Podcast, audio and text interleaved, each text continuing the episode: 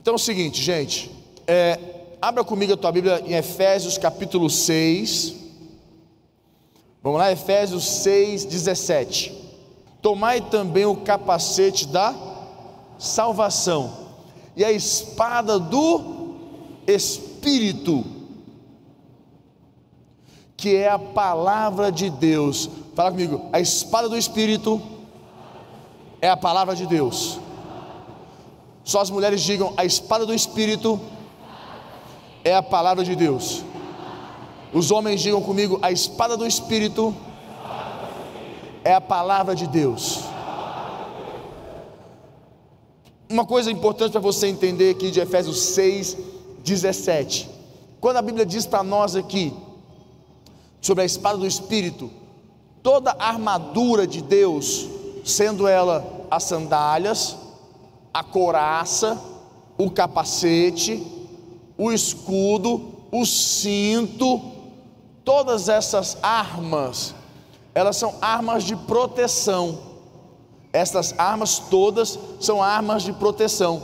A única arma de ataque é a palavra de Deus. Fala para o teu irmão, a única arma de ataque é a espada do Espírito que é a palavra de Deus.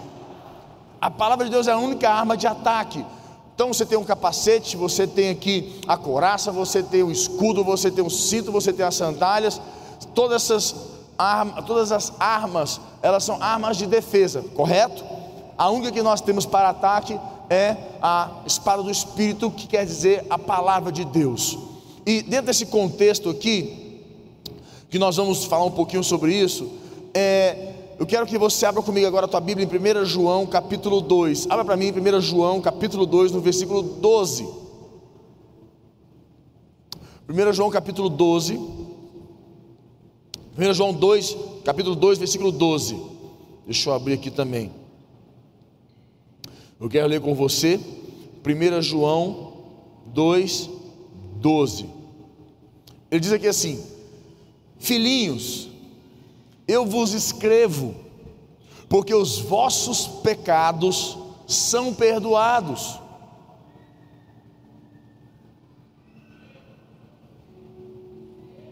Vou ler de novo, porque o povo aqui não quer sair do pecado, não. Vamos lá. Filhinhos, eu vos escrevo, porque os vossos pecados são perdoados. Quem é filho de Deus aqui? Quando eu falo que o teu pecado está perdoado, o teu pecado está perdoado, meu irmão. Isso quem diz é a palavra de Deus. O que ele está querendo dizer para mim e para você é que o diabo não pode mais acusar você.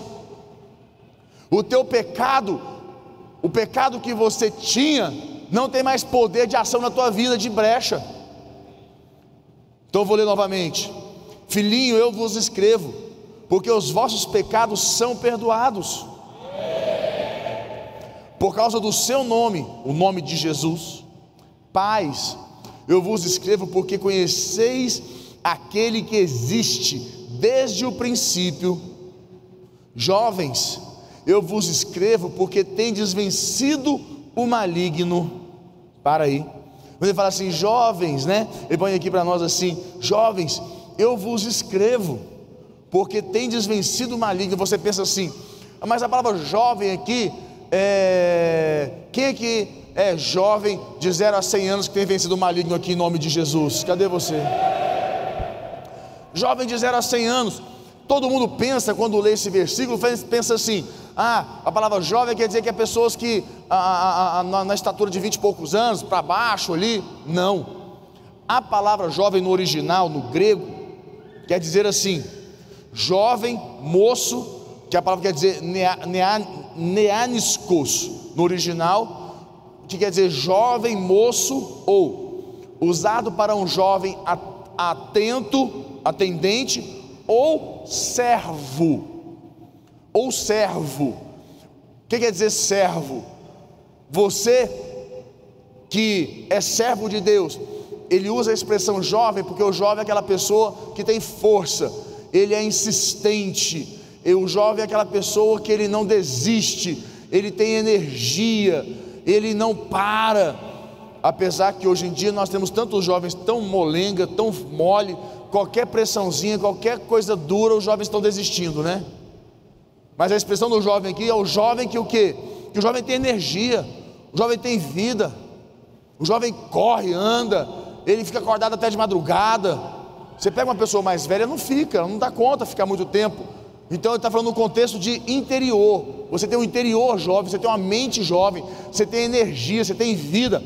A mesma coisa aconteceu com Caleb quando falou com Moisés: Moisés, me dá aquele monte.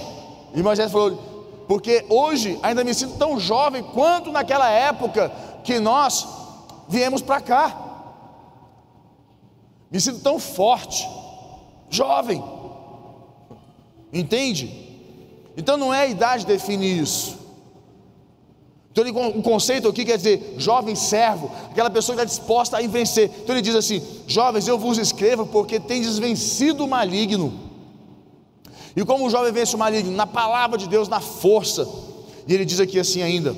Aí ele diz aqui assim: Filhinhos, eu vos escrevi porque conheceis o Pai.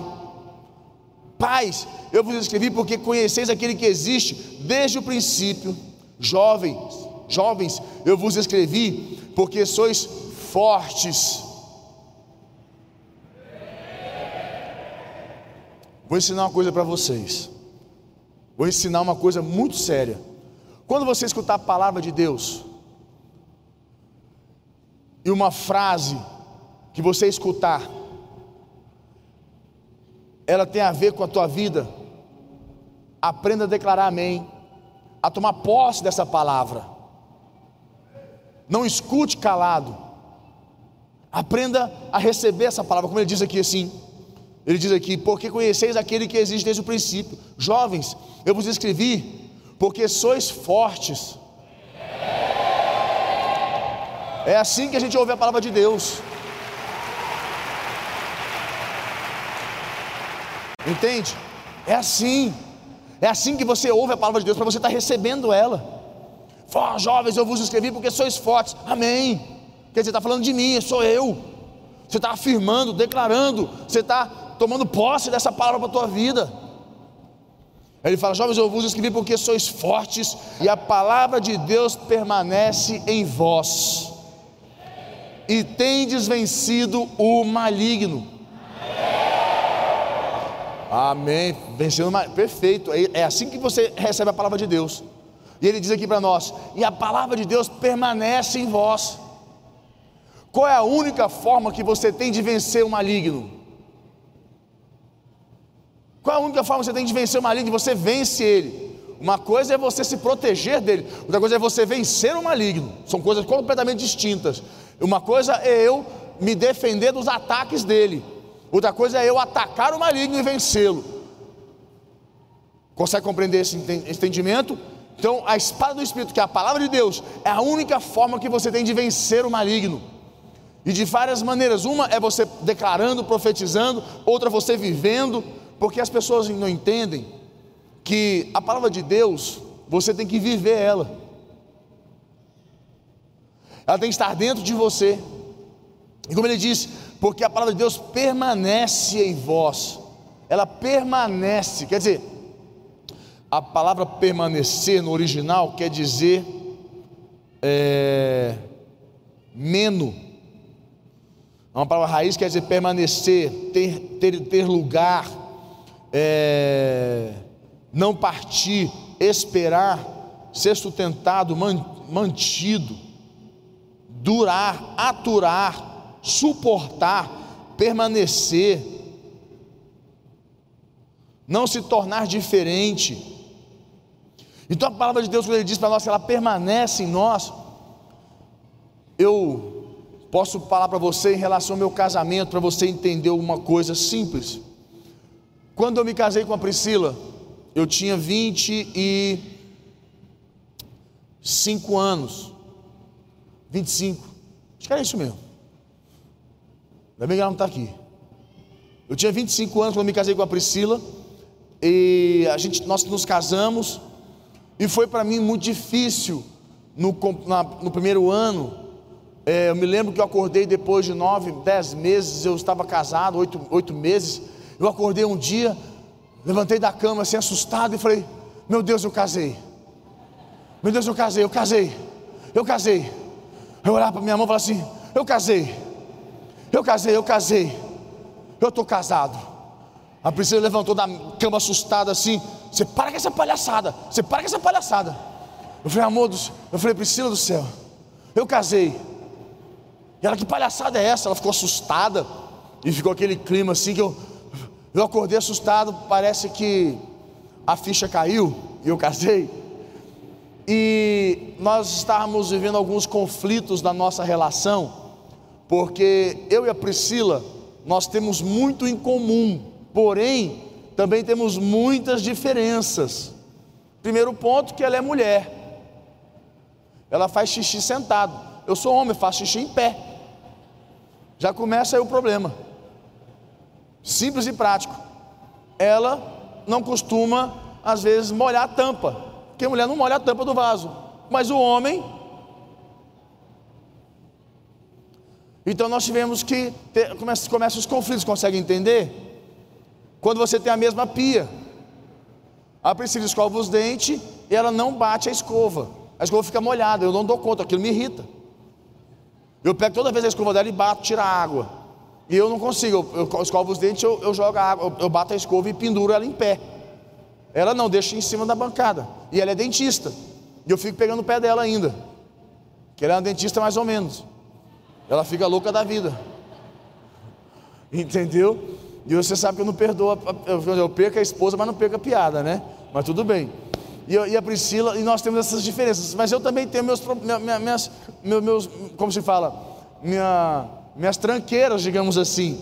Eu não sou um cara muito, você vê o bispo, mas você não sabe como é que eu sou. Eu também sou um cara meio, meio, meio maluco. Eu tenho lá minhas coisas meio doida. Então a gente começa os conflitos dentro de casa, eu e ela, e os nossos dois primeiros anos de casados foram um terror. Pensa num terror. Eu achava que eu era doido, mas eu descobri que minha mulher era mais doida que eu.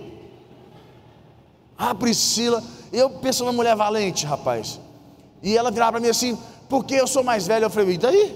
Eu falei que você é mais. Não, você não tem noção. A Priscila, a Priscila, a mulher, a Priscila que vocês conhecem hoje, a bispa Priscila, não é a Priscila que eu casei.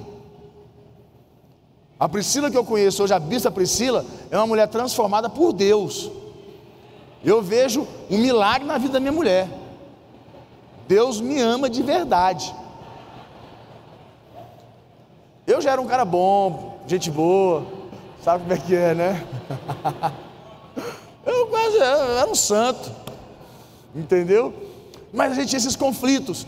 E quantas vezes eu venho de uma família de pais separados, eu venho de uma família de pais separados, muito conflito em casa, e o que mais latejava na minha mente era separar. Separa. Aquilo latejava na minha mente quando nós entrávamos em conflito, que nós brigávamos.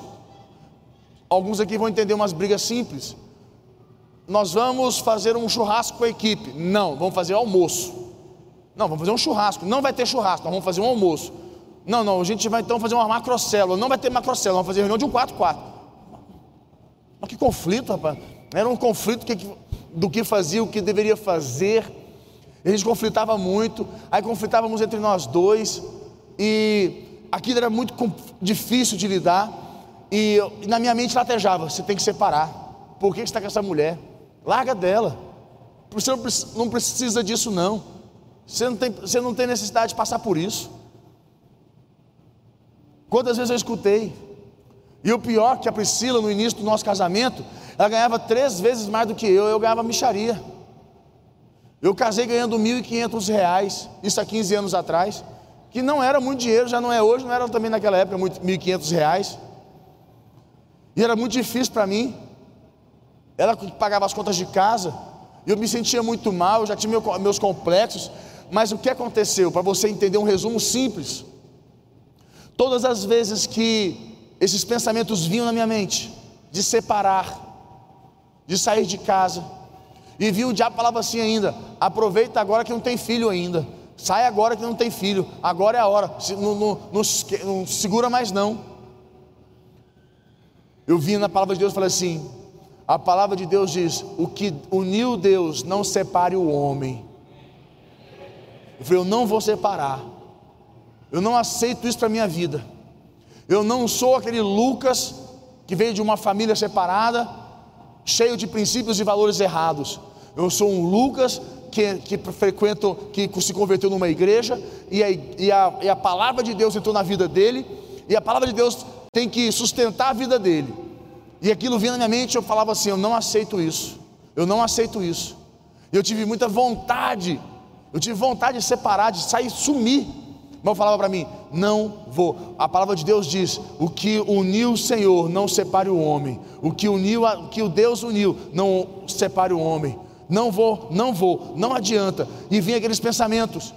E eu me sustentei nisso durante muito tempo. Aí nós procuramos ajuda, fomos para terapia, eu e a Priscila. Nós fomos para terapia, fomos, rapaz, fizemos quebra maldição, pô, tivemos que arrancar os capetos, trem tudo, foi um peteco. Rapaz, foi, foi luta. A terapia fazemos até hoje. Mas o que eu quero dizer para você?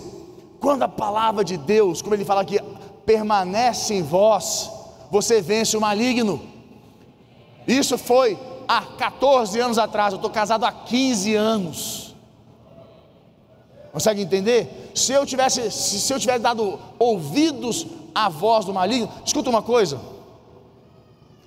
A Bíblia diz, a Bíblia diz que a espada do Espírito é a nossa arma de, arma de, e a, a espada do Espírito é o que, igreja? É o que? A palavra de Deus. Então escuta para você entender. Isso no reino de Deus, no mundo espiritual e na nossa vida. O diabo, as obras, o maligno, qual é a arma de ataque dele? Qual é a arma de ataque do maligno? Os dados inflamados são as, as armas?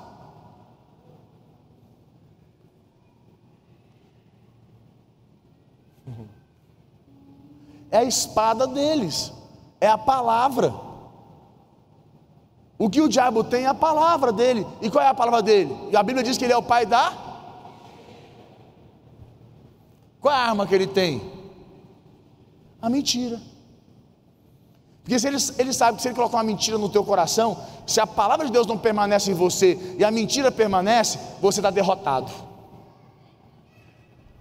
Você está derrotado, você permanece um derrotado e você vive um derrotado. Mas ele sabe que se a palavra de Deus permanece em você, você é um vencedor, você permanece vencedor e você continua vencedor.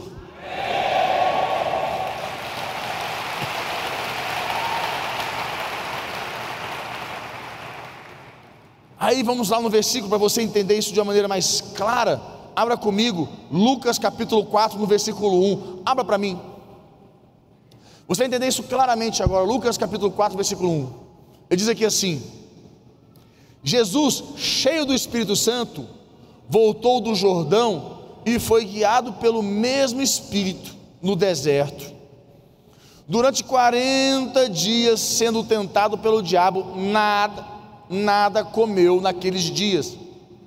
Ao fim dos quais teve fome, disse-lhe então o diabo: Se és o filho de Deus, manda que esta pedra se transforme em pão. O que, que o, o, diabo está usando aqui, igreja? O que, que o diabo está usando aqui, igreja? A palavra. Aí ele fala. Mas Jesus lhe respondeu: Está escrito, não só de pão viverá o homem. Jesus, Jesus rebateu com o que, igreja? Versículo 5 ele fala: E, elevando, mostrou-lhe um, monumento, um momento, no momento, todos os reinos do mundo. Disse-lhe o diabo: Dar-te-ei toda esta autoridade e a glória destes reinos, porque ela me foi entregue, e a dou a quem eu quiser. Versículo 7 ele fala: Portanto, se, se, se prostrando me adorares, toda será tua. Jesus venceu o diabo usando esta palavra 8. Mas Jesus respondeu: Está escrito: Ao Senhor teu Deus adorarás, e só a eles darás. Toda palavra que o diabo tentava colocar em Jesus, Jesus rebatia com a palavra de Deus, que é a espada. Consegue compreender isso? Como que o diabo venceu Eva? Com a palavra, ele enganou Eva. E ele tentou enganar Jesus. Consegue entender? E é o que ele faz todos os dias, tenta te enganar, porque ele sabe que se você acreditar na mentira dele, ele vence você. Mas ele também sabe que se você permanecer na palavra de Deus, você vence ele. Por isso que a Bíblia diz que nós somos jovens, somos fortes. Jovens não é a pessoa simplesmente da idade, mas é o jovem aquele que está disposto a continuar lutando, aquele que não vai entregar os pontos, não vai desistir. Esse é o jovem que não vai parar. Esse é o contexto do jovem que vai ali, por isso ele fala assim: jovens, permanecedes firmes. Vós sois, jovens, vós sois fortes porque a palavra de Deus permanece em vós, e assim vocês vencem o maligno. Jesus venceu o maligno com a palavra de Deus, foi ela que ele usou para vencê-lo. E aprenda uma coisa muito clara: o pastor Jerônimo fala uma coisa interessante. Ele fala assim: o diabo não brinca de ser diabo. O pastor Jerônimo tem essa, esse jargão dele básico: o diabo não brinca de ser diabo. Então você não pode brincar de ser crente. Você não pode brincar de ser cristão. Você precisa ser cristão de verdade. Você precisa ser homem, mulher de Deus de verdade. Porque o que vai te guardar é ser fiel à palavra de Deus. Apocalipse capítulo 12, versículo 10. Põe para mim meu último versículo. Apocalipse capítulo 12, versículo 10. Olha o que diz aqui nesse versículo. Vou te explicar um pouquinho o que ele quer dizer. Apocalipse capítulo 12, versículo 10 é, põe no versículo 9 para mim. 9. Aqui fala da tribulação, certo? Aqui está falando do momento de tribulação. Olha o que ele diz aqui. Deixa eu ler por aqui por causa da televisão. Deixa eu abrir aqui. E foi expulso o grande dragão, a antiga serpente, que se chama Diabo, Satanás, o sedutor de todo o mundo. O que, que o diabo é? O que, igreja? Ele é o que, igreja? E o sedutor usa o que? Para seduzir? A palavra. Aí ele fala aqui: sedutor de todo mundo, foi tirado para, foi atirado para a terra, e com ele os seus anjos. Então ouvi grande voz do céu, proclamando: agora veio a salvação, o poder, o reino do nosso Deus e a autoridade do seu Cristo, pois foi expulso o acusador de nossos irmãos, o mesmo que os acusa de dia e de noite, diante do nosso Deus.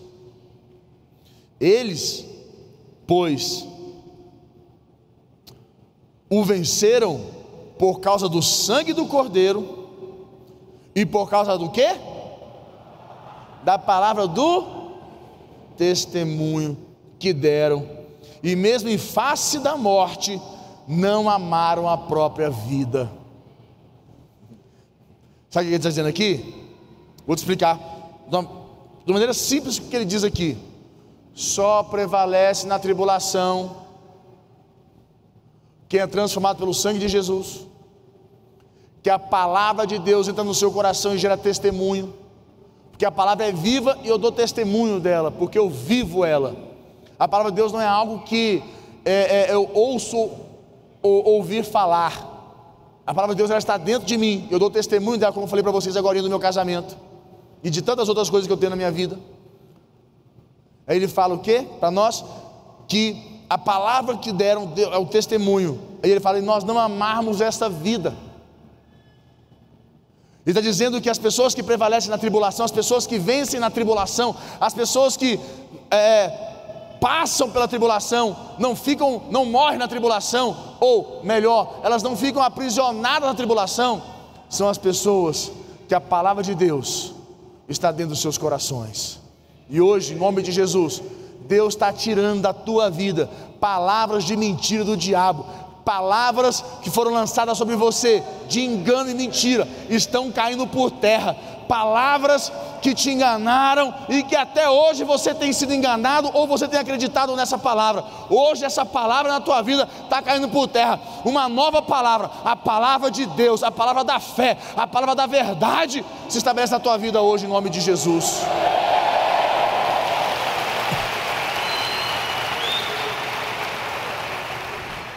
A, a palavra de Deus diz: Conhecereis a verdade, a verdade vos. A verdade liberta. Jesus é a verdade. E o que é Jesus? O Verbo vivo. Jesus é a palavra de Deus. Ele é a palavra, ele é o Verbo vivo. Consegue compreender? A verdade liberta. Enquanto a arma do diabo, a a arma de ataque dele a mentira, a nossa arma de ataque é a verdade, é a palavra de Deus. Feche teus olhos, curva tua cabeça, vamos orar. Meu tempo acabou. Feche teus olhos, curva tua cabeça. O Espírito Santo de Deus fala meu coração. Que muitas pessoas aqui, você está me ouvindo, a palavra de Deus está dizendo para o Espírito Santo, Espírito Santo de Deus está falando no meu coração. Ao, muitos líderes, líderes, pais, muitos aqui dentro. Você tem sido roubado pela mentira. Promessas de Deus que já foram liberadas para se cumprir na sua vida, não se cumpriram, porque a mentira tem prevalecido, e o que precisa permanecer é a palavra de Deus. Mas o que o Espírito Santo fala no meu coração é que muitas pessoas, muitos não querem acreditar na verdade. Muitos, precisam falar no meu coração claramente que muitos aqui não gostam da verdade, porque a mentira, ela em muitos momentos alegra, e a verdade dói, a verdade dói, mas ela liberta. E você tem vivido uma mentira,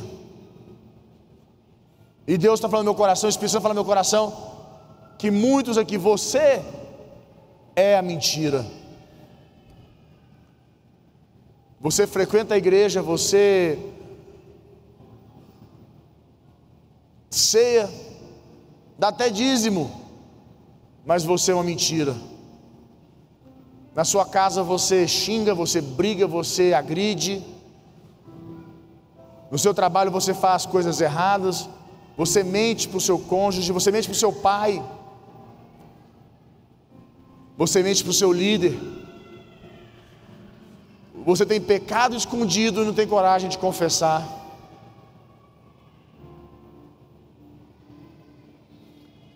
Mas na verdade você não confessa porque você gosta. É hora de você se permitir ser livre deixar a palavra de Deus, a palavra de Deus entrar no teu coração. Fala com Deus, fala, Senhor, eu preciso da tua presença, eu preciso de ti, Senhor. Me liberta. Não permito mais que essas mentiras, eu não permito, meu Deus, que essas falsas verdades, esses enganos, continuem, Senhor, na minha vida. E eu continue dando a eles, meu Deus, autoridade. Hoje, em nome de Jesus, o dia de hoje, agora, que caiam as escamas, que caiam, meu Deus, em nome de Jesus, as muralhas, as fortalezas, que te impedem de enxergar a verdade